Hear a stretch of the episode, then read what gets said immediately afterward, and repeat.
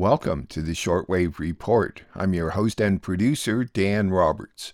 The Shortwave Report is a 30 minute review of news and opinion heard on the shortwave radio and the internet in Northern California.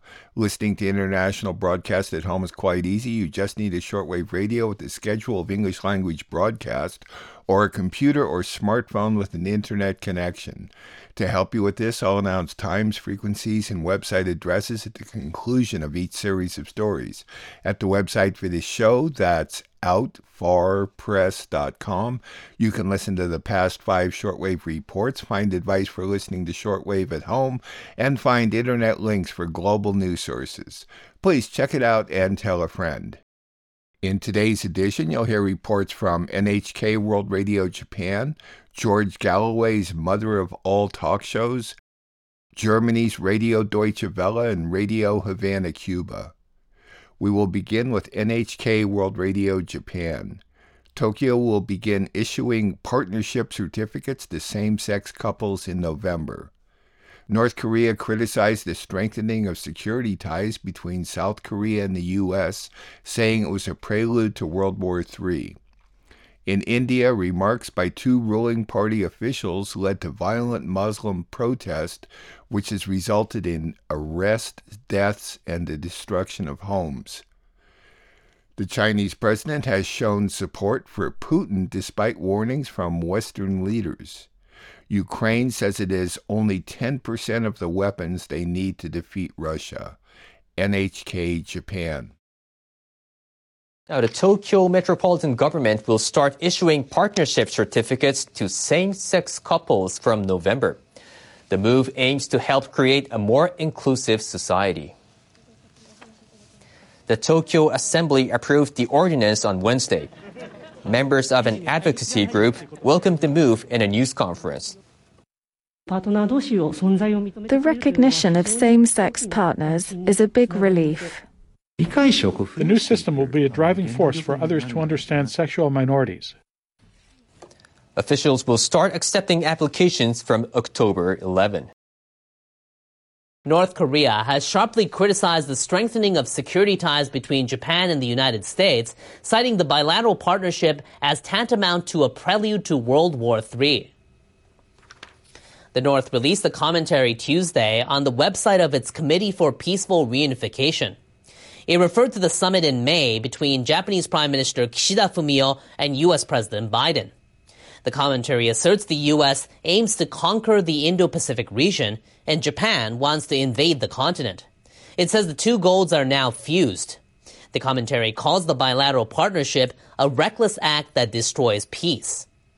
In the summit, Kishida told Biden he intends to drastically strengthen Japan's defenses, including the ability to counter missile threats. Biden expressed his strong support. The meeting took place as the North is accelerating its nuclear and missile programs. North Korea's commentary also criticized South Korea for prioritizing its trilateral relationship with Japan and the U.S. The commentary referred to South Korea's president Yoon Suk-yeol, who aims to heighten deterrence against the North. North Korea warns Seoul's relationship with Tokyo and Washington will ultimately see Japan try to emerge as a military power. It also accused Yoon of planning to turn the South into a U.S. colony. Police in India have arrested over 100 people following protests over remarks about the Prophet Muhammad made by two ruling party officials. In the northern state of Uttar Pradesh, authorities razed homes of some of the accused, saying they were illegally built. The comments last month by the former leaders of the Bharatiya Janata Party triggered violent demonstrations and vandalism nationwide, leaving two people dead. The incident has prompted a strong backlash abroad. Many Muslim countries have lodged protests and demanded the Indian government apologize. Muslims make up about 14% of India's 1.4 billion people. Religious tensions between Hindus and Muslims have worsened considerably in recent years. Chinese President Xi Jinping has shown support for President Vladimir Putin despite warnings from Western leaders. Russia's presidential office said the two agreed in a call to work more closely on energy and finance. Moscow blamed what it called the West's illegitimate sanctions policy for com- complicating the global economic situation. Putin gave his assessment of the situation in Ukraine, while Xi said Russia's actions to protect its national interest were legitimate. China's foreign ministry quoted Xi as saying, Beijing has always judged this issue independently and promotes world peace. Xi said, all parties should push for an appropriate solution to the Ukrainian crisis. Ukrainian leaders say they won't be able to defeat Russian forces without the help of their partners in the West. They say they only have 10% of the weapons they need. U.S. Defense Secretary Lloyd Austin chaired a meeting of delegates from nearly 50 nations in the Ukraine Defense Contact Group on Wednesday. He urged them to redouble their efforts. U.S. officials will provide another $1 billion worth of weapons, including howitzers, tactical vehicles, and ammunition for rocket systems. Their allies agreed to send rocket launchers, artillery, and other weapons.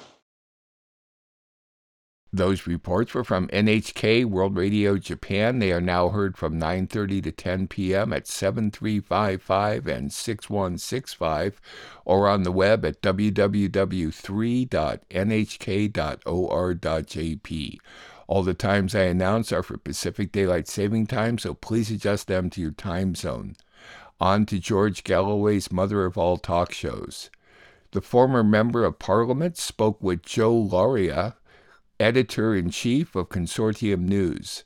They discussed the shifting and unreliable reporting from Ukraine, the goal of U.S. sanctions against Russia being the removal of Putin as leader, the creation of a financial system dividing the world into two sides, and the economic penalty citizens in the U.S. and Europe are experiencing. They say that the West is only about 15% of the global population, but that we think of ourselves as leaders of the world, a belief arising from centuries of dominating and colonizing Asia and the global South.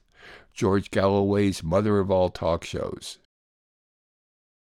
Consortium News is the outfit, and Joe Lauria is its editor in chief. And he joins me. It is my contention that no longer is there a serious military or political analyst in Western countries any longer able to claim that Ukraine are winning the war. Is that what you think also? The coverage of the war has declined dramatically, and it's accompanied by more and more uh, voices in the West, led maybe by Henry Kissinger, of all people, uh, and by various columnists in British and American newspapers, and the news itself that is no longer pushing as strongly the idea that Ukraine is winning the war. They haven't dropped the idea that Ukraine could still win it. Uh, that's the idea behind all of these enormous amounts of weapons, or at least the money that's been uh, allocated in the United States. Billions, $50 billion or more to Ukraine for weapons and, and other aid. The idea of still pushing Russia out, not only of what territory they've gained since the February 24 invasion, but also to vacate Crimea and all of Donbass. And that would be a, a massive task and could risk a, a, a, nuclear exchange, frankly, between NATO and Russia. If it got to that, it's unlikely that they will be able to do that in Crimea. So I think you're right. I think uh, I shy away from reporting in our publication from events on the ground day to day because it's very difficult to believe uh, either side. When both sides say something, I uh, I think that's probably true. Like when that Black Sea ship was sunk, the Ukrainians said they sh- they sunk it. I, uh, then the Russians said it sank. I knew it sank. Then the Rush Ukraine said they used missiles, and the Russians said it was an accident. So I'm back to square one, not knowing exactly what happened there. But yes, you have to look at the Western media uh, to see if they're shifting about the idea that Russia was losing and that Ukraine's winning. Uh, and they, that there has definitely been this shift in the last few weeks. That's new. The damage to our own economies by the economic warfare which we have launched uh, against Russia, that all of this has been for naught, less than naught. The ultimate goal here, and Joe Biden spelled it out on at least two occasions, not only in Warsaw in that speech, but in the February 24 press conference when he was asked why would new sanctions do anything when they didn't deter the invasion. He said the sanctions were never about the invasion. It was about getting the Russian people to rise up and to see what he has done.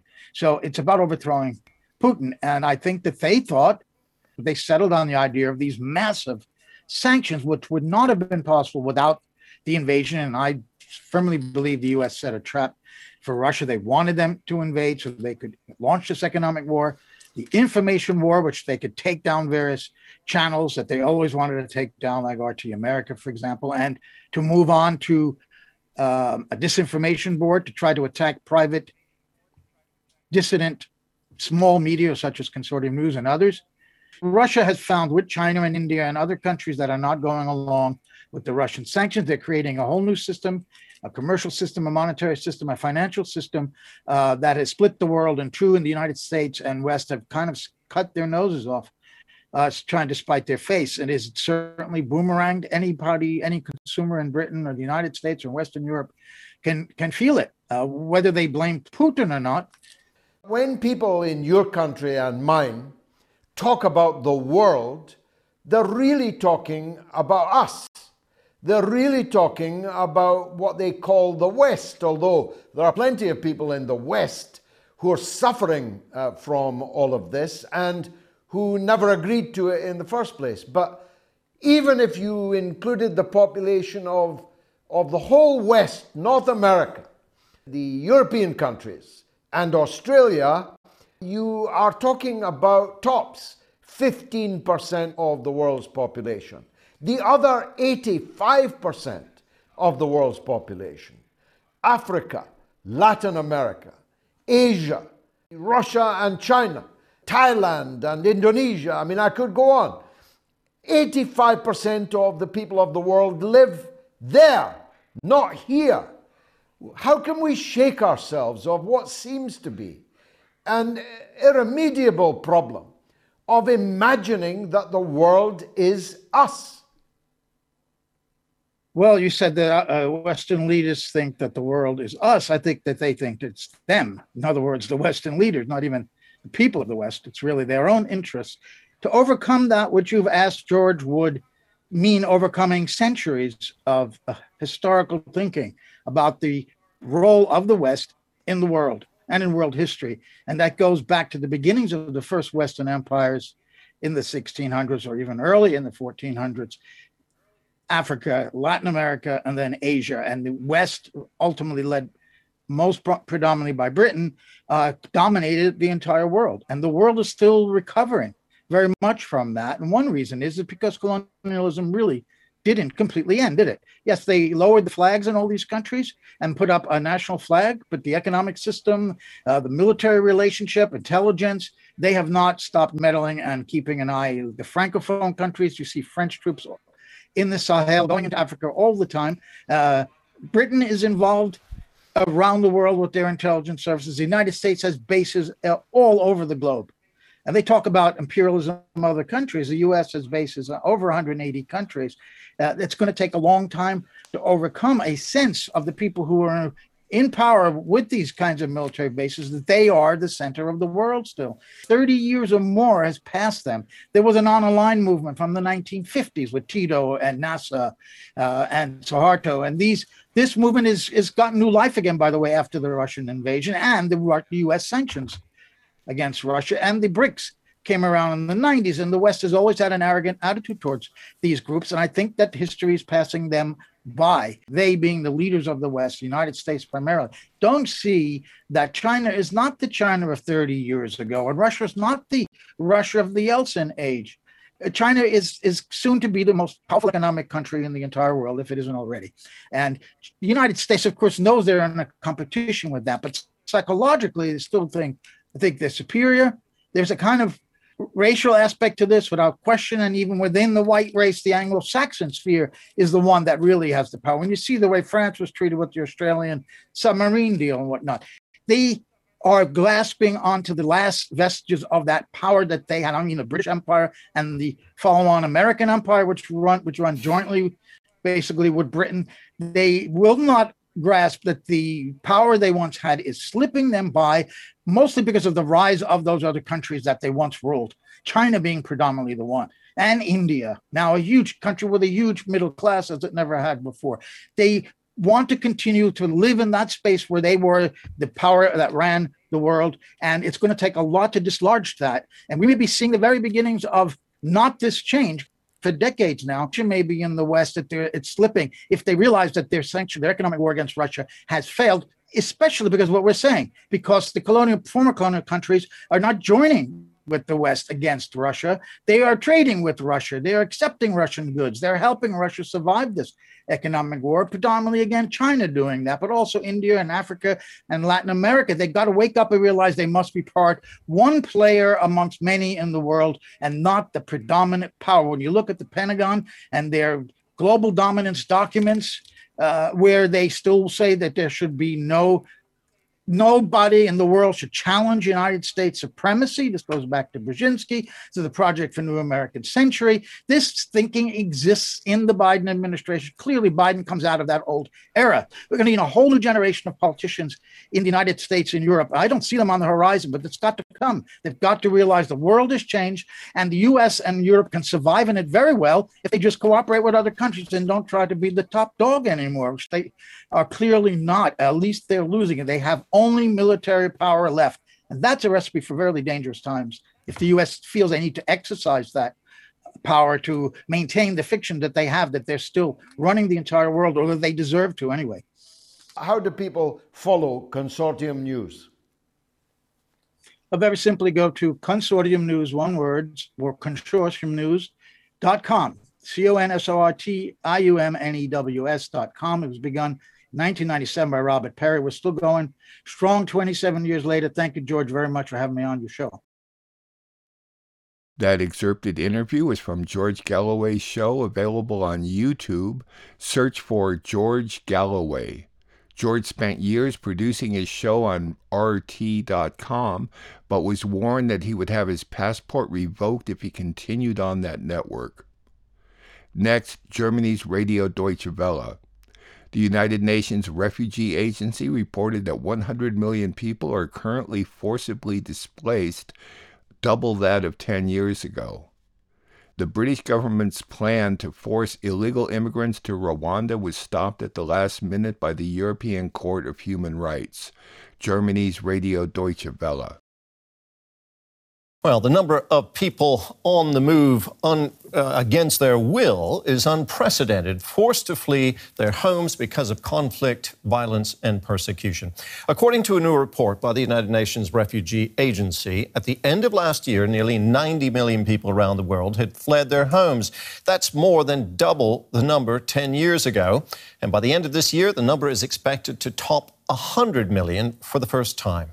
For more, let's bring in Chris Melzer here. He's the senior spokesperson at the UNHCR's Berlin office. So tell us, this latest report, it paints a dire picture. picture. How did we get to this grim milestone? We're looking at 100 million displaced people soon. Indeed, depressing figures. And, and as you have mentioned, we, we have the, the, let's say, old conflicts like, like Syria and Afghanistan, um, who counted on this. But um, Ukraine is, of course, a, another problem, a new problem. We we had displaced persons in Ukraine before, but we have now about five million refugees and seven million internally displaced persons from Ukraine alone. But there are also other countries like Venezuela, like Sudan, like Myanmar, they're probably not in the headlines now, but millions, of refugees are displaced um, inside of these countries or from these countries. Is the Ukraine conflict taking attention away from the need to help displaced people in other parts of the world, Chris? I'm afraid so. I mean, we're talking a lot about Ukraine and not about, um, yeah, just mention South Sudan. There are 2.4 million refugees from South Sudan. There are millions of, of internally displaced persons in, in many countries, especially in, in African countries. And we have not talked that much about Syria in recent weeks and months. On the other hand, the Ukraine situation probably shows that everybody can be a refugee um, suddenly, that, that these people indeed need help. And actually, it's not the, the big difference between the refugees over there and refugees here. I was in so many places around the world, and the pictures are always the same of people trying to flee, trying to save their lives. Save their lives. So, what kind of future are we looking at, Chris, given the uh, proliferation of armed conflicts and other crises, including the climate emergency? Yes, this is indeed a big problem. If you take a look at the figures and you see that 70% of the refugees are from just uh, five countries Syria, Venezuela, Afghanistan, South Sudan, Myanmar, and as a sixth country now, Ukraine, of course. So imagine we could solve only one or two of these conflicts, we would be a big step ahead. But indeed, right now, the, the situation looks dire. Um, also, with conflicts probably kindled by, by, the, by the climate crisis. On the other hand, in the last year, 5.7 million displaced persons could return home. So there is a glimmer of hope. Chris Melzer of the UNHCR here in Germany. The UK has canceled its first deportation flight to Rwanda, which was set to take off on Tuesday evening. The flight was canceled after the European Court of Human Rights intervened, ruling that asylum seekers could face a real risk of irreversible harm if they were sent there. Cancellation is seen as a blow to the government of Prime Minister Boris Johnson, who insisted the deportations would go ahead. DW's Birgit Maass has more from London.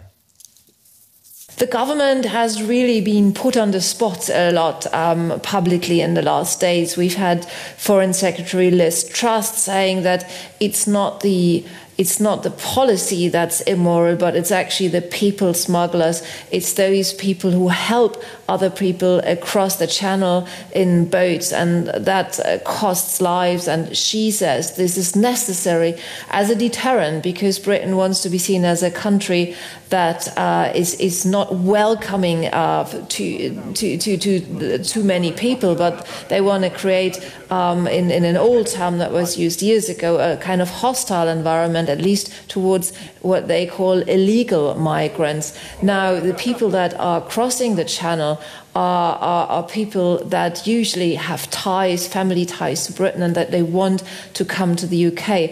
Um, but they are hoping basically to make it very, very unattractive, the UK as a country, because people who, who are coming in, in this way, who are crossing via the channel, they are now facing the, uh, the, the possibility of being deported to Rwanda.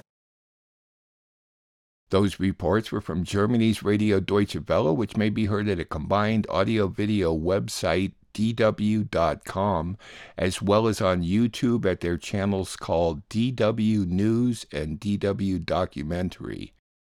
If you have questions or comments about the Shortwave Report or could assist me by supporting this listener funded program, I may be reached through the website and PayPal or by writing to Dan Roberts at P.O. Box 1162, Willits, California 95490. Please help me continue producing this weekly show, which I freely distribute to radio stations and the internet, like listeners in Albion and Oakland, California did this week. Many, many thanks. We will conclude with Radio Havana, Cuba. Following the arrest of their leader, indigenous people in Ecuador are calling for an uprising against the violations of human rights in the country. There are conflicting reports from Brazil about the missing British journalist Dom Phillips and the indigenous expert he was with. Iran suspects Israel poisoned two of their scientists. The United Nations Human Rights Chief has called on Israel to open up an investigation into the murder of Palestinian American journalist Shireen Abu Akleh. Radio Havana, Cuba. The indigenous and peasant movement of Cotopaxi, Ecuador, has issued a call to all its communes, communities, and grassroots organizations to what it called the Great Indigenous and Popular Uprising in defense of our agenda of struggle and for the release of our maximum representative of the indigenous peoples and nationalities, in reference to the detained Leonidas Iza. It also denounced, before the public opinion of the MICC grassroots organizations, its rejection of what it called the arbitrary, illegal, and violent detention of the early hours of the morning of the president of CONAIE, Iza, of whom they say today is political spoils of persecution and criminalization by the government of Guillermo Lasso. In this sense, The organization, which said to be the heart of the historical struggle of the highlands, reaffirms its principles of struggle and resistance, the unity with all social sectors and grassroots organizations, and invites the Ecuadorian people. As a consequence, it urges the Ecuadorian people to mobilize indefinitely and urges international human rights organizations to guarantee and issue their respective pronouncements against the violation of human rights and the exercise of social protest. There are conflicting reports out of Brazil about the search of the missing British journalist Dom Phillips and the Brazilian indigenous expert Bruno Araujo Pereira. The pair went missing over a week ago in one of Brazil's most remote areas of the Amazon. On Monday, the family of Phillips said they were notified by the Brazilian embassy in London that two bodies tied to a tree were found during the search operation. However, the federal police in Brazil and indigenous, indigenous activists aiding the search have said no bodies have been found. The search is focused on a remote area where authorities found personal items belonging to the two men on Saturday. Iran suspects Israel is responsible for poisoning two Iranian scientists who recently died within days of each other in separate cities after apparent food poisoning. The New York Times reports one of the scientists worked on an Iranian military research center. The other was a geologist who, according to some press accounts, may have worked at Iran's Natanz nuclear facility. Israel is also believed to be behind last month's drone attack on an Iranian military site that killed a young Iranian engineer who worked for Iran's Ministry of Defense. The United Nations Human Rights Chief has called on Israeli authorities to open a criminal investigation into circumstances surrounding the killing of veteran Palestinian journalist Shireen Abu Akleh, but was shot dead last month while covering an Israeli army raid in the occupied West Bank, and to hold perpetrators to account. Under international human rights law, Israel should investigate and ensure appropriate accountability for every case of death and serious injury inflicted by Israeli forces. The prevailing climate of impunity is fueling further violence and violations. Michelle Bachelet said during her opening address to the Geneva based body's summer session. The now chronically high levels of killings and injuries of Palestinians, including children by Israeli forces in the occupied Palestinian territories, have continued in the first six months of 2022, the former president of Chile noted. On Sunday, the American daily newspaper Washington Post published an investigative article on the killing of Abu Akleh, a renowned reporter of the Qatar based and Arabic language Al Jazeera television news network, stating that an Israeli soldier killed her on May the 11th in the occupied West Bank city of Jenin. It cited multiple interviews with eyewitnesses and examined a number of videos, including live videos streamed at the moment of the shooting, as well as audio analysis. Those reports were from Radio Havana, Cuba. Cuba's website has been working well at radiohc.cu, though the podcasts are not updated. On shortwave, Cuba may be heard from noon to 1 p.m. at 15140 and from 5 p.m. to 11 at either 6000, 6060, or 6165. One of my goals in producing this show is to encourage people like you to listen to international broadcasts, get a global perspective. You will have to look harder these days because of US and EU prohibitions on media. Every Thursday evening, I post a new shortwave report at the website for this show. That's out farpress.com. At my website, you can also listen to past shows. Please consider making a safe donation online through PayPal. There's a link at my website along with the podcast link and get advice for listening at home. The Shortwave Report, which is now in its 26th year of production, remains free to rebroadcast upon notification. The Shortwave Report is produced and distributed off the electrical grid in Northern California using solar panels. I'm your host and producer, Dan Roberts. Thanks for listening.